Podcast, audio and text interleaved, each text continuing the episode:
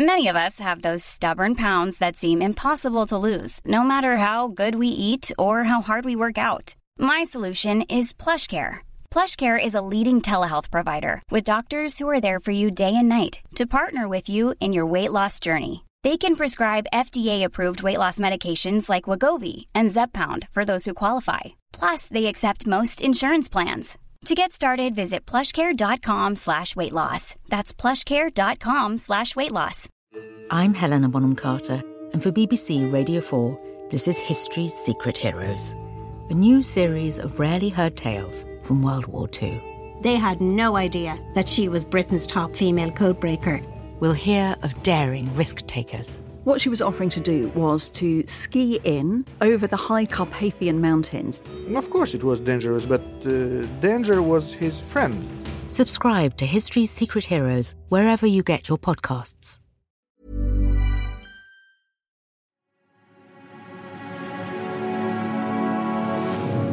Tortoise. Hello. A new version of an old line has been doing the rounds this weekend. Why did 80,000 people boo President Emmanuel Macron at the opening of the Rugby World Cup? The answer it's the capacity of the stadium. In the Tortoise newsroom, we can take the longer, slower view, and fair enough, it's 1,305 days until the next French presidential election.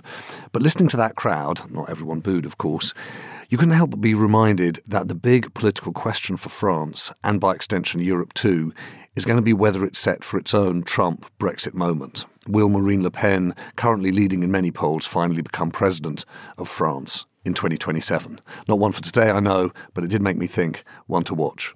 I'm James Harding. I'm joined by Tortoise editors Jess Winch and Jeevan Vasagar. Jeevan, hello. Hi, James. Hello. It's very good to have you. And we're delighted that Rob Hutton's joined us Hello. too. Rob, really good to have you with us. Um, Rob is the sketch writer for The Critic, wrote about politics for Bloomberg. Um, as I suspect we might discuss, has written a fair bit about spying and espionage and uh, the world of the secret squirrel. But I just wanted to pick up one thing, Rob, before we get started. There was a line in your sketch last week which was Penny Mordaunt saying this is not a quote zombie parliament in much the same way that she'd said Liz Truss is not hiding under a desk. And I just wonder, do you think sketch writing is basically just writing down the choice things that people say? if only it were that easy. I think, I think if you do it, if you, on, on a good day, I think that you both convey what happened and you you convey not just how it felt to be there, but but really sort of kind of the the movement of what's going on. I mean, it was really when when the sort of when the, the Conservative MPs were falling out of love with Boris Johnson, and it was quite hard, I think, for reporters to factually report that because a lot of it was it was vibes. Yeah. But as a sketch writer, you can sort of talk about the fact that they're not so much, you know, that, that suddenly the benches behind him are empty, or you can sort of feel this move. You can see people sort of moving to the edges of the chamber, not to be near him. You could you during Kwasi Kwarteng's kamikaze statement budget thing last year, you could write about the faces on MPs behind him, these people, the look of people who, passengers on an aeroplane, who've just heard over the intercom that they've got a new pilot who's got an interesting theory about gravity that he's always wanted to test. And that was that was what it felt like. And I thought we could do that actually almost better than better than better than I could when I was a straight news reporter. I love the idea that you could have a news department and a vibes department. Yeah. I think maybe that's what we really need. Um, it's the week beginning the 11th of September from Tortoise. Welcome to the news meeting. Rescue teams in Morocco are battling to reach people still trapped in the rubble following Friday's earthquake. Many are simply inconsolable. After weeks of controversy, Luis Rubiales resigned as president of the Spanish Football Federation. I cannot continue my work. The Home Secretary, Suella Braverman, has said she's commissioned advice on whether American Bully XL dogs should be banned. Well, it's almost like something out of a Cold War era spy novel. The Sunday Times reports uh, that a parliamentary researcher working in the building was arrested in March under the Official Secrets Act. There's obviously one human story that has dominated the others this weekend the earthquake in Morocco. The count, I think, at the moment is 2,000 dead, possibly more. And I should say, Jess, I confess to feeling two kinds of guilt around these natural disaster stories. There's one which is that the wall to wall coverage is formulaic, you know, the wailing mother, the spectacle of grief. And then the other guilt is that once that's over, the story is met with neglect. Yeah. And so I'm not sure that we have much from this newsroom in London to add to the coverage of Morocco, but I just wondered what you think, just going back to February and the earthquake in Turkey, what's happened since, what's happened in the coverage since? I think the coverage has dropped off in much the same way as the assistance dropped off. I think people, particularly in northern Syria, I think the reconstruction efforts in Turkey have been a lot better. But I think people in northern Syria feel largely forgotten. And actually, in July, a UN resolution allowing cross border aid to go across into northern Syria was stopped. So it's got even harder because everything has just become so political. And I think that's a really good example of why it is so important to try and come back to these mm-hmm. disasters, not just, as you say, do the wall to wall coverage and then move on, but to periodically return and think, okay, how many people are still displaced? How many people are left with lifelong injuries? How many people have been killed? How much money has gone in to try and rebuild? Interesting. Jeevan, what do you think of it? You're right, James. I mean, there is, there is a pattern, isn't there, where you focus on the sort of rescue stories and you think about the institutional failings and you forget all about it in a few weeks' time. And I think what interests me most about these stories is kind of what, what happens to permanently change people's lives as a result. Yeah. Does anything really reset? Do we really sort of do their societies really do our societies really transformed as a result of these kinds of shocks? It's it's a really difficult one. This I just think how you keep tabs on a story like this, particularly when the dramas change, the pictures change. You know, uh, uh, anyone I think who is in the uh, emergency aid, long term refugee relief business would share that, but it's not hardly a new problem. Um, all right. Beyond Morocco, what are the stories that should lead the news. Uh, Rob, welcome. You, are here to make sure that we don't sink into some terrible tortoise groupthink. Right. So please feel free uh, to challenge away. And if you're listening to the news meeting, you can also do the same. Just write to us, newsmeeting at tortoisemedia.com, and suggest what you think should lead the news or essentially tear a strip off us for missing the story that mattered. Why don't you each pitch your story, long story short, in a line? Rob, you go first. China crisis is uh, is where has Westminster been infiltrated um, by uh, secret spooks from uh, far away. I like Jess. the way that you said that in a newsboys yeah. tone. We've got a whole new thing. Exactly. It's not the it's not the co- content. It's just how you say it. Yeah, Jess. That's pressure now. Two words: chop local. Chop, chop local rather than shop local. I know. You see what I did there? I love that. Yeah, Jeevan. It's the end of the world as we know it. Oh. Always good to have you. Deep. Jess, why don't you go first? This is this is a story about what happens when your council runs out of money. Earlier in the summer, Woking Council announced that it had effectively gone bankrupt. And this was a story that we covered in the news meeting. A guest, Hashim Mohammed, brought it up. And it has really stayed with me over the summer as a story uh, that shows you what it, what is, it's a story that is an alarm bell that we should be paying more attention to. And then last week, what I saw is that Woking Council has now released a kind of package of cuts so it gives you an idea of what the real impact of a council declaring bankruptcy is going to be. Actually, just this, we got a voicemail from someone in Tony making the same point about another city, quite a big one. Have a listen. Hello, News Meeting team. It's Tony Young. I live in Birmingham and I always listen to your podcasts. This week, Birmingham City Council declared bankruptcy. Birmingham is the UK's second biggest city by population and this announcement will impact many people's lives, especially the most vulnerable. Services provided by councils are fundamental for many people, such as social housing and child and adult care. Several local authorities have also declared bankruptcy in the last months, and more are coming as they suffer financial difficulties. Yeah, so Tony's completely right. The the Birmingham City Council announcing bankruptcy, I think, has got everyone's attention because, as he said, Birmingham's the second largest city in the UK. It's one of the largest local authorities in Europe. And I think what's what we're seeing now playing out in Woking is what we will see happening in Birmingham and all these other local councils that are probably going to declare bankruptcy in the next one to two years, which is what Woking have started proposing, this is going to consultation in October, but it is things like scrapping funding for sports pitches and pavilions, removing public toilets, closing a swimming pool, cutting millions of pounds in resources for parks and for playgrounds, ending grants for community transport for elderly and disabled people, removing things like funding for a choir and dance classes for residents with Parkinson's disease, removing funding for a local charity that helps victims of domestic abuse. And these things might not be considered essential spending for local councils. Those are things like uh, bin collection and housing and adult social care. But they really matter. That's it's part of what makes the community survive. And I think particularly when we're in a cost of living crisis, which isn't going away either, these things matter even more. Why are they running out of money? So a bit like a lot of bankruptcies, it seems to have happened gradually, then suddenly.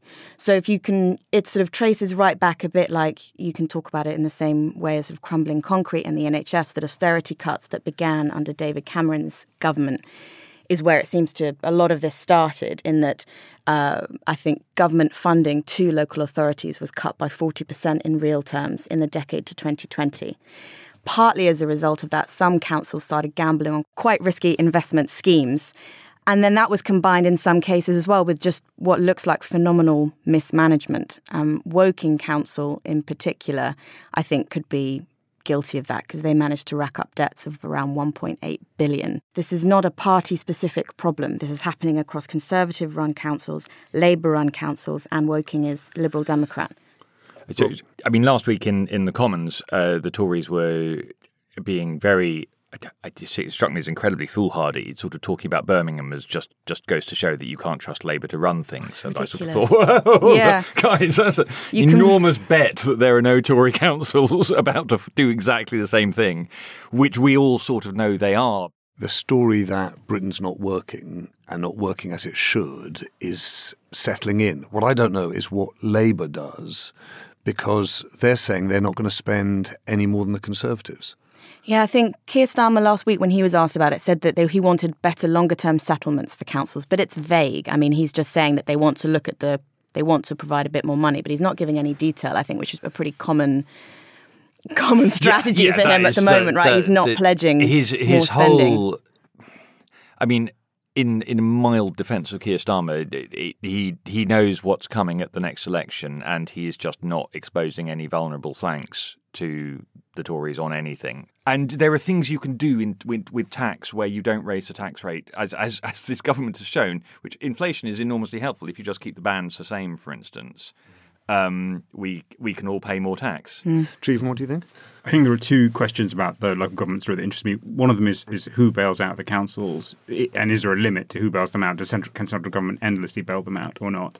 And, and the other is, do they have any scope to raise more money? Um, and it is part of this problem the problem of the, the property valuations that council tax is based on. D- does that need to be revalued, and is, is that politically impossible? Yeah, I'm on the first point. I think that's a really interesting one to look at because if you care about good governments, you've got to look at it in the sense of a local council rather than not just the national picture and what Labour would do, but also the point that how did, say, Woking Council decide to invest in a Hilton hotel to the degree that the council was responsible for buying the cutlery, is what local council leaders have reportedly said. And the hotel's still not built and all the cutlery's just sat in a drawer. And it's, you've got to care about that level as well. And you, I don't think you can expect central government to bail all of them out endlessly. There needs to be more scrutiny of governance at a local level. The, the, the interesting thing, I think, is that the, the public sector graph of doom is being experienced by people. What Labour hasn't yet done is make the argument for a mandate for a different kind of public finances. I suspect we'll get a chance to get stuck back into uh, Labour and tax. A political season is upon us. Um, but let's talk a different kind of political story in Westminster China. This pitch is in the style of John le Carre. Um, if you walk down Whitehall, you'll see an anonymous little door on your left, just near Parliament. And if you walk through and go through a scanner and pass a armed policeman, you'll suddenly find yourself in a dingy basement from which British government is run. And there, it turns out, perhaps, or perhaps not, who knows, um, uh, Chinese intelligence may have infiltrated um, an agent to uh, answer MPs' letters. Um, this is the this is the very very exciting story over the weekend in the Sunday Times that a parliamentary researcher was arrested um, some months ago, actually, um, uh, and is accused of spying for the Chinese state.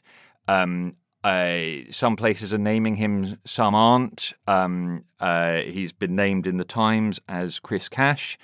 Um, and uh, he has, in fact, this morning issued a statement saying that he is completely innocent.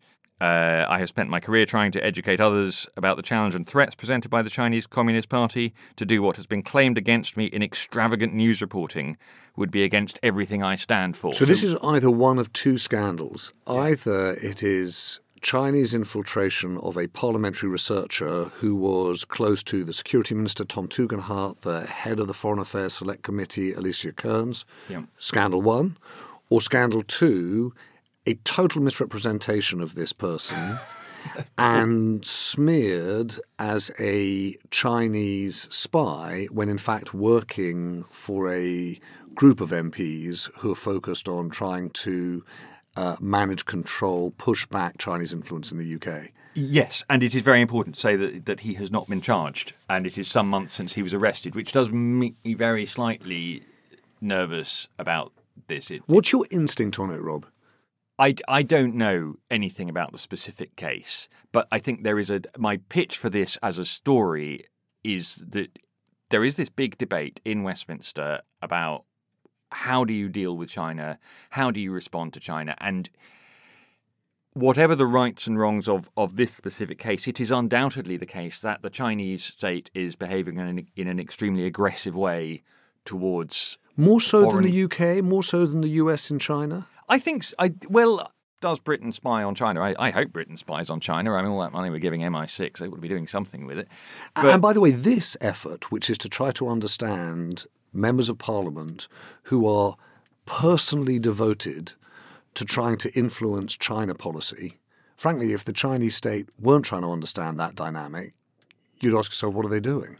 Yes, I have written books about spying, about intelligence. One of the really interesting things about intelligence is the the extent to which it's very often recognizable to a journalist as being awfully like journalism. Yeah.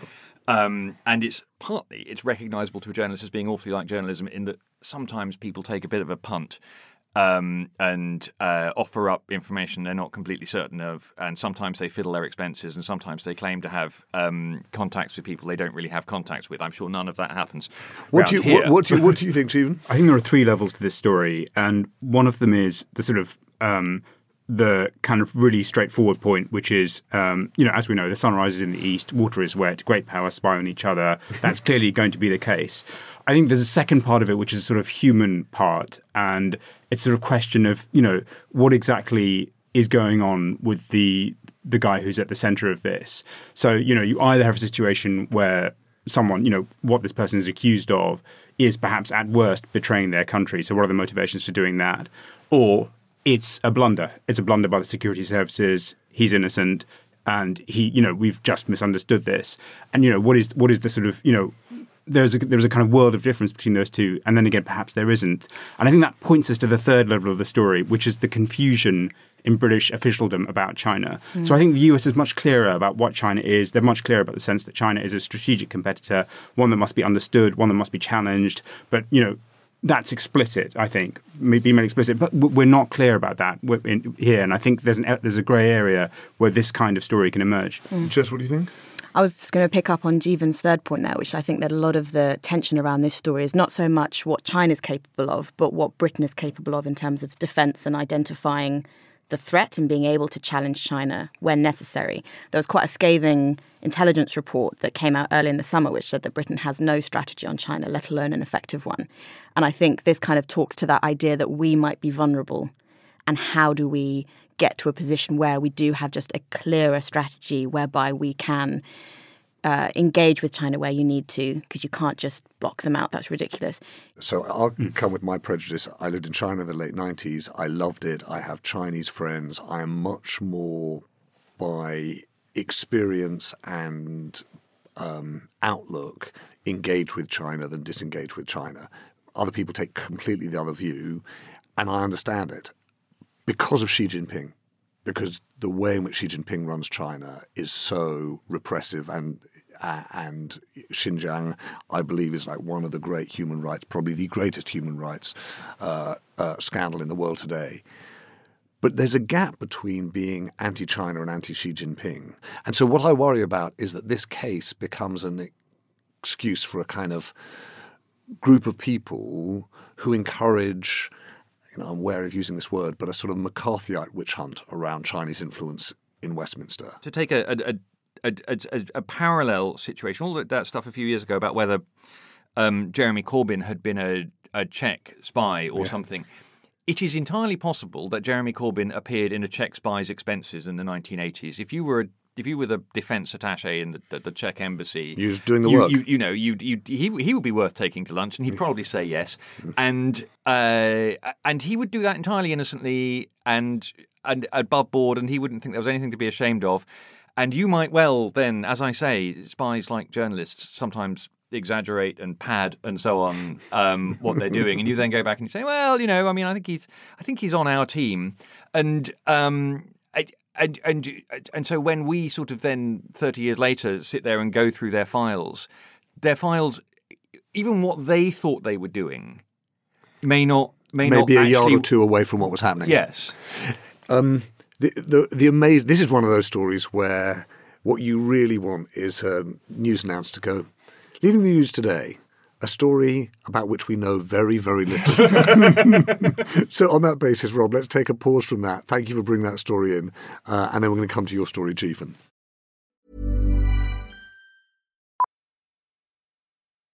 Millions of people have lost weight with personalized plans from Noom, like Evan, who can't stand salads and still lost 50 pounds. Salads, generally, for most people, are the easy button, right? For me, that wasn't an option. I never really was a salad guy. That's just not who I am. But Noom worked for me. Get your personalized plan today at Noom.com. Real Noom user compensated to provide their story. In four weeks, the typical Noom user can expect to lose one to two pounds per week. Individual results may vary. I'm Afua Hirsch, I'm Peter Frankopan. and in our podcast, Legacy, we explore the lives of some of the biggest characters in history. This season, we're exploring the life of Cleopatra. An iconic life full of romances, sieges, and tragedy. But who was the real Cleopatra? It feels like her story's been told by others with their own agenda for centuries. But her legacy is enduring, and so we're going to dive into how her story has evolved all the way up to today. I am so excited to talk about Cleopatra, Peter. Love she Cleopatra. is an icon. She's the most famous woman in antiquity. It's got to be up there with the most famous women of all time. But I think there's a huge gap between how familiar people are with the idea of her compared to what they actually know about her life and character. So, for pyramids, Cleopatra, and Cleopatra's nose, Follow Legacy now wherever you get your podcasts. Or you can binge entire seasons early and ad free on Wondery Plus. All right, Jeevan, what have you got? So I'm climate editor at Tortoise. So my job is basically to pitch the apocalypse in various different flavors every week. um, this week's flavor is uh, something which goes by the hideously banal name of the UN's global stocktake of greenhouse gas emissions, and it basically is marking our homework in the eight years since Paris. And well, surprise, surprise, it tells us emissions are still going up. Although the rate at which they're going up is slowing, um, we're not on track for 1.5 degrees centigrade. And just to explain the reason why this matters, an increase of 1.5 degrees above pre-industrial levels is the difference between life and death for a lot of small countries, for a lot of island nations in the, in the Pacific. But it's also a hotter, less pleasant, less habitable planet uh, for most of us.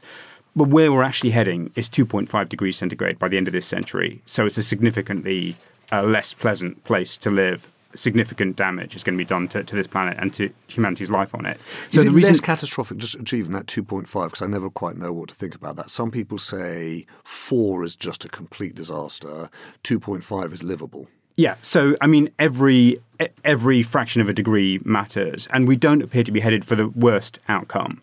Uh, we don't appear to be headed for the most apocalyptic predictions, but you know, the most apocalyptic predictions are you know a greenhouse planet, an unlivable place. So you know, we're we're in a place where humans probably can survive, but under significantly straitened circumstances. So I think the reason that this matters to me is that this is the moment that promises collide with reality. This is the moment when politicians have to do something. And there are two ways in which I think this is interesting. One is um, if your countries what does this do? Does this just crush every other interest that you have? Or do you say, actually, no, we still have national interests? We're China and we say, you rich countries, you should cut emissions faster. Or we're the US and you say, you, China, you're now the world's biggest emitter. It's your responsibility. Is it, does it become a kind of fight between countries rather than a kind of challenge that we all face? And the second part of this, and the part that I, I really wonder about, and I think connects us to um, Jess's story, is how do politicians find the language of this? How do they talk about it? Mm. And, and one thing that really struck me over the weekend was Rishi Sunak talking, using the word hair shirt, saying he's not going to make people wear, wear a hair shirt when it comes to net zero. And I thought that was really interesting. Why are you presenting it this way? Why are you presenting it as a negative rather than saying these are things we can mobilize around? This is an urgent challenge. You know, rather than being, uh, for want of a better term, Rooseveltian about the challenge in front of us. You know, couldn't this be inspirational? So, so those are the two things as a journalist that interest me about this. Jess, I kind of I I'm wondering as a newsroom how you tell this story in a way that actually wakes people up more. Because we keep coming around to these stories of impending apocalypse, and it, it is, still it's feels like, it's like the car alarm that goes off all the time, all right? Yeah. the time, and we're yeah. just ignoring it now. It feels like we're just still sleepwalking into apocalypse. And I don't know. I can't see, as you say, I can't. Maybe Mia Mottley from Barbados seems to be one of the inspirational leaders talking about climate, but I can't see many others really trying to explain to people or galvanize action in a way that, at this point, as the report seems to make clear, we we really need to. It was interesting. So I was having a conversation over the weekend with someone about the future of London, right? And you know, we in a narrative of ourselves, you know, your point, Jess, about councils, etc., which was the UK's in trouble, the UK's not working, and then we started having a conversation. Well, how do we compare with our neighbours? I think one of the reasons it was prompted was Macron and the boos. And it was like, well, France has got its politics, Germany's really slowing. And then this person said to me, and all the southern European countries are just too hot. And that the UK will benefit, as it has from language and time zone, from climate. Well, actually, the one sorry, the one coda that I would add to this is that if we worried last week about schools crumbling, trains being cancelled, how mm-hmm. confident do you feel in the UK state dealing with with vast floods, for example, or dealing with wildfires? Uh, no, are we entirely the, sanguine about this, this prospect? This is, this is not a pretty argument, but the argument is vast floods, but not as vast as the floods elsewhere, or the fires elsewhere, or the droughts elsewhere. I mean, but you will, but the UK will then very much be dealing with, if well, among all the other things, but with a vast numbers of people who will right. then have to leave right. and come to the UK. Exactly. If, if I were trying to worry a Conservative MP about climate change, I would exactly. say, what do you think is going to happen when all of these places become become unlivable?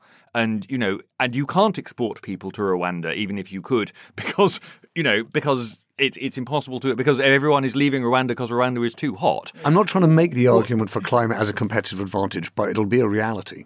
Um, let me try and wrap this up. There's a reason that most news bulletins are leading with Morocco. It's the story you should lead with, and also listening to us, they'll be clear that the other stories are all very messy. But let's take our three um, Rob, the rule here is you can't, you know, put two thumbs on your own story. You've got to choose either Jess or Jeevan's. If you had to choose of those two, which one would you choose to lead? The, the problem with them both, having sort of worked in particularly in tabloids, is they're both deeply unsexy tabloid stories. But I would I would go with um, councils because it's it is at least local and it will directly affect the my readers. And it's it, I'm I'm afraid you're the the problem with Jeevan's story is it's always a decade away. Even even as we sit here sweltering in the middle of a heat wave, it's always a decade away. As a, as a sexy story, it's a it's a problem. Jess, I am going to swing for the climate story. Uh, we've just got to find a way to tell it that gets beyond the global stocktake boring headline. Jeevan, um, I'd lead with councils because I love the detail about the cutlery. So for what it's worth, I would run.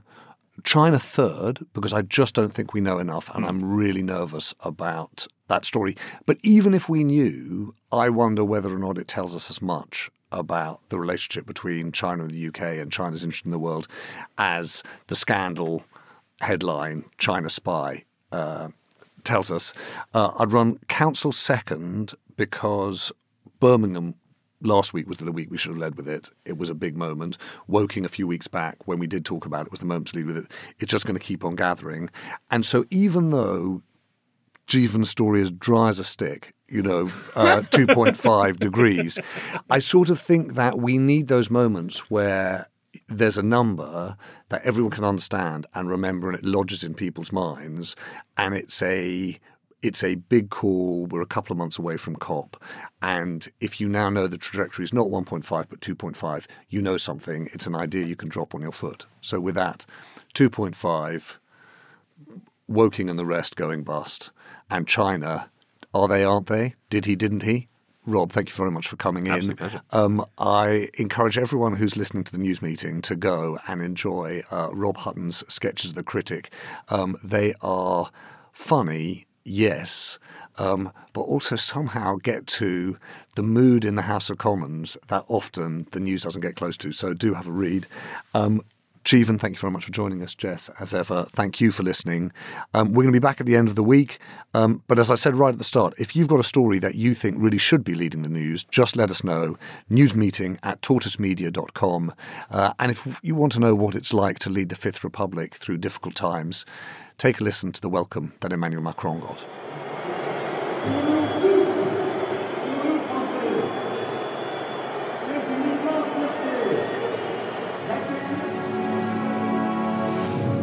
Tortoise.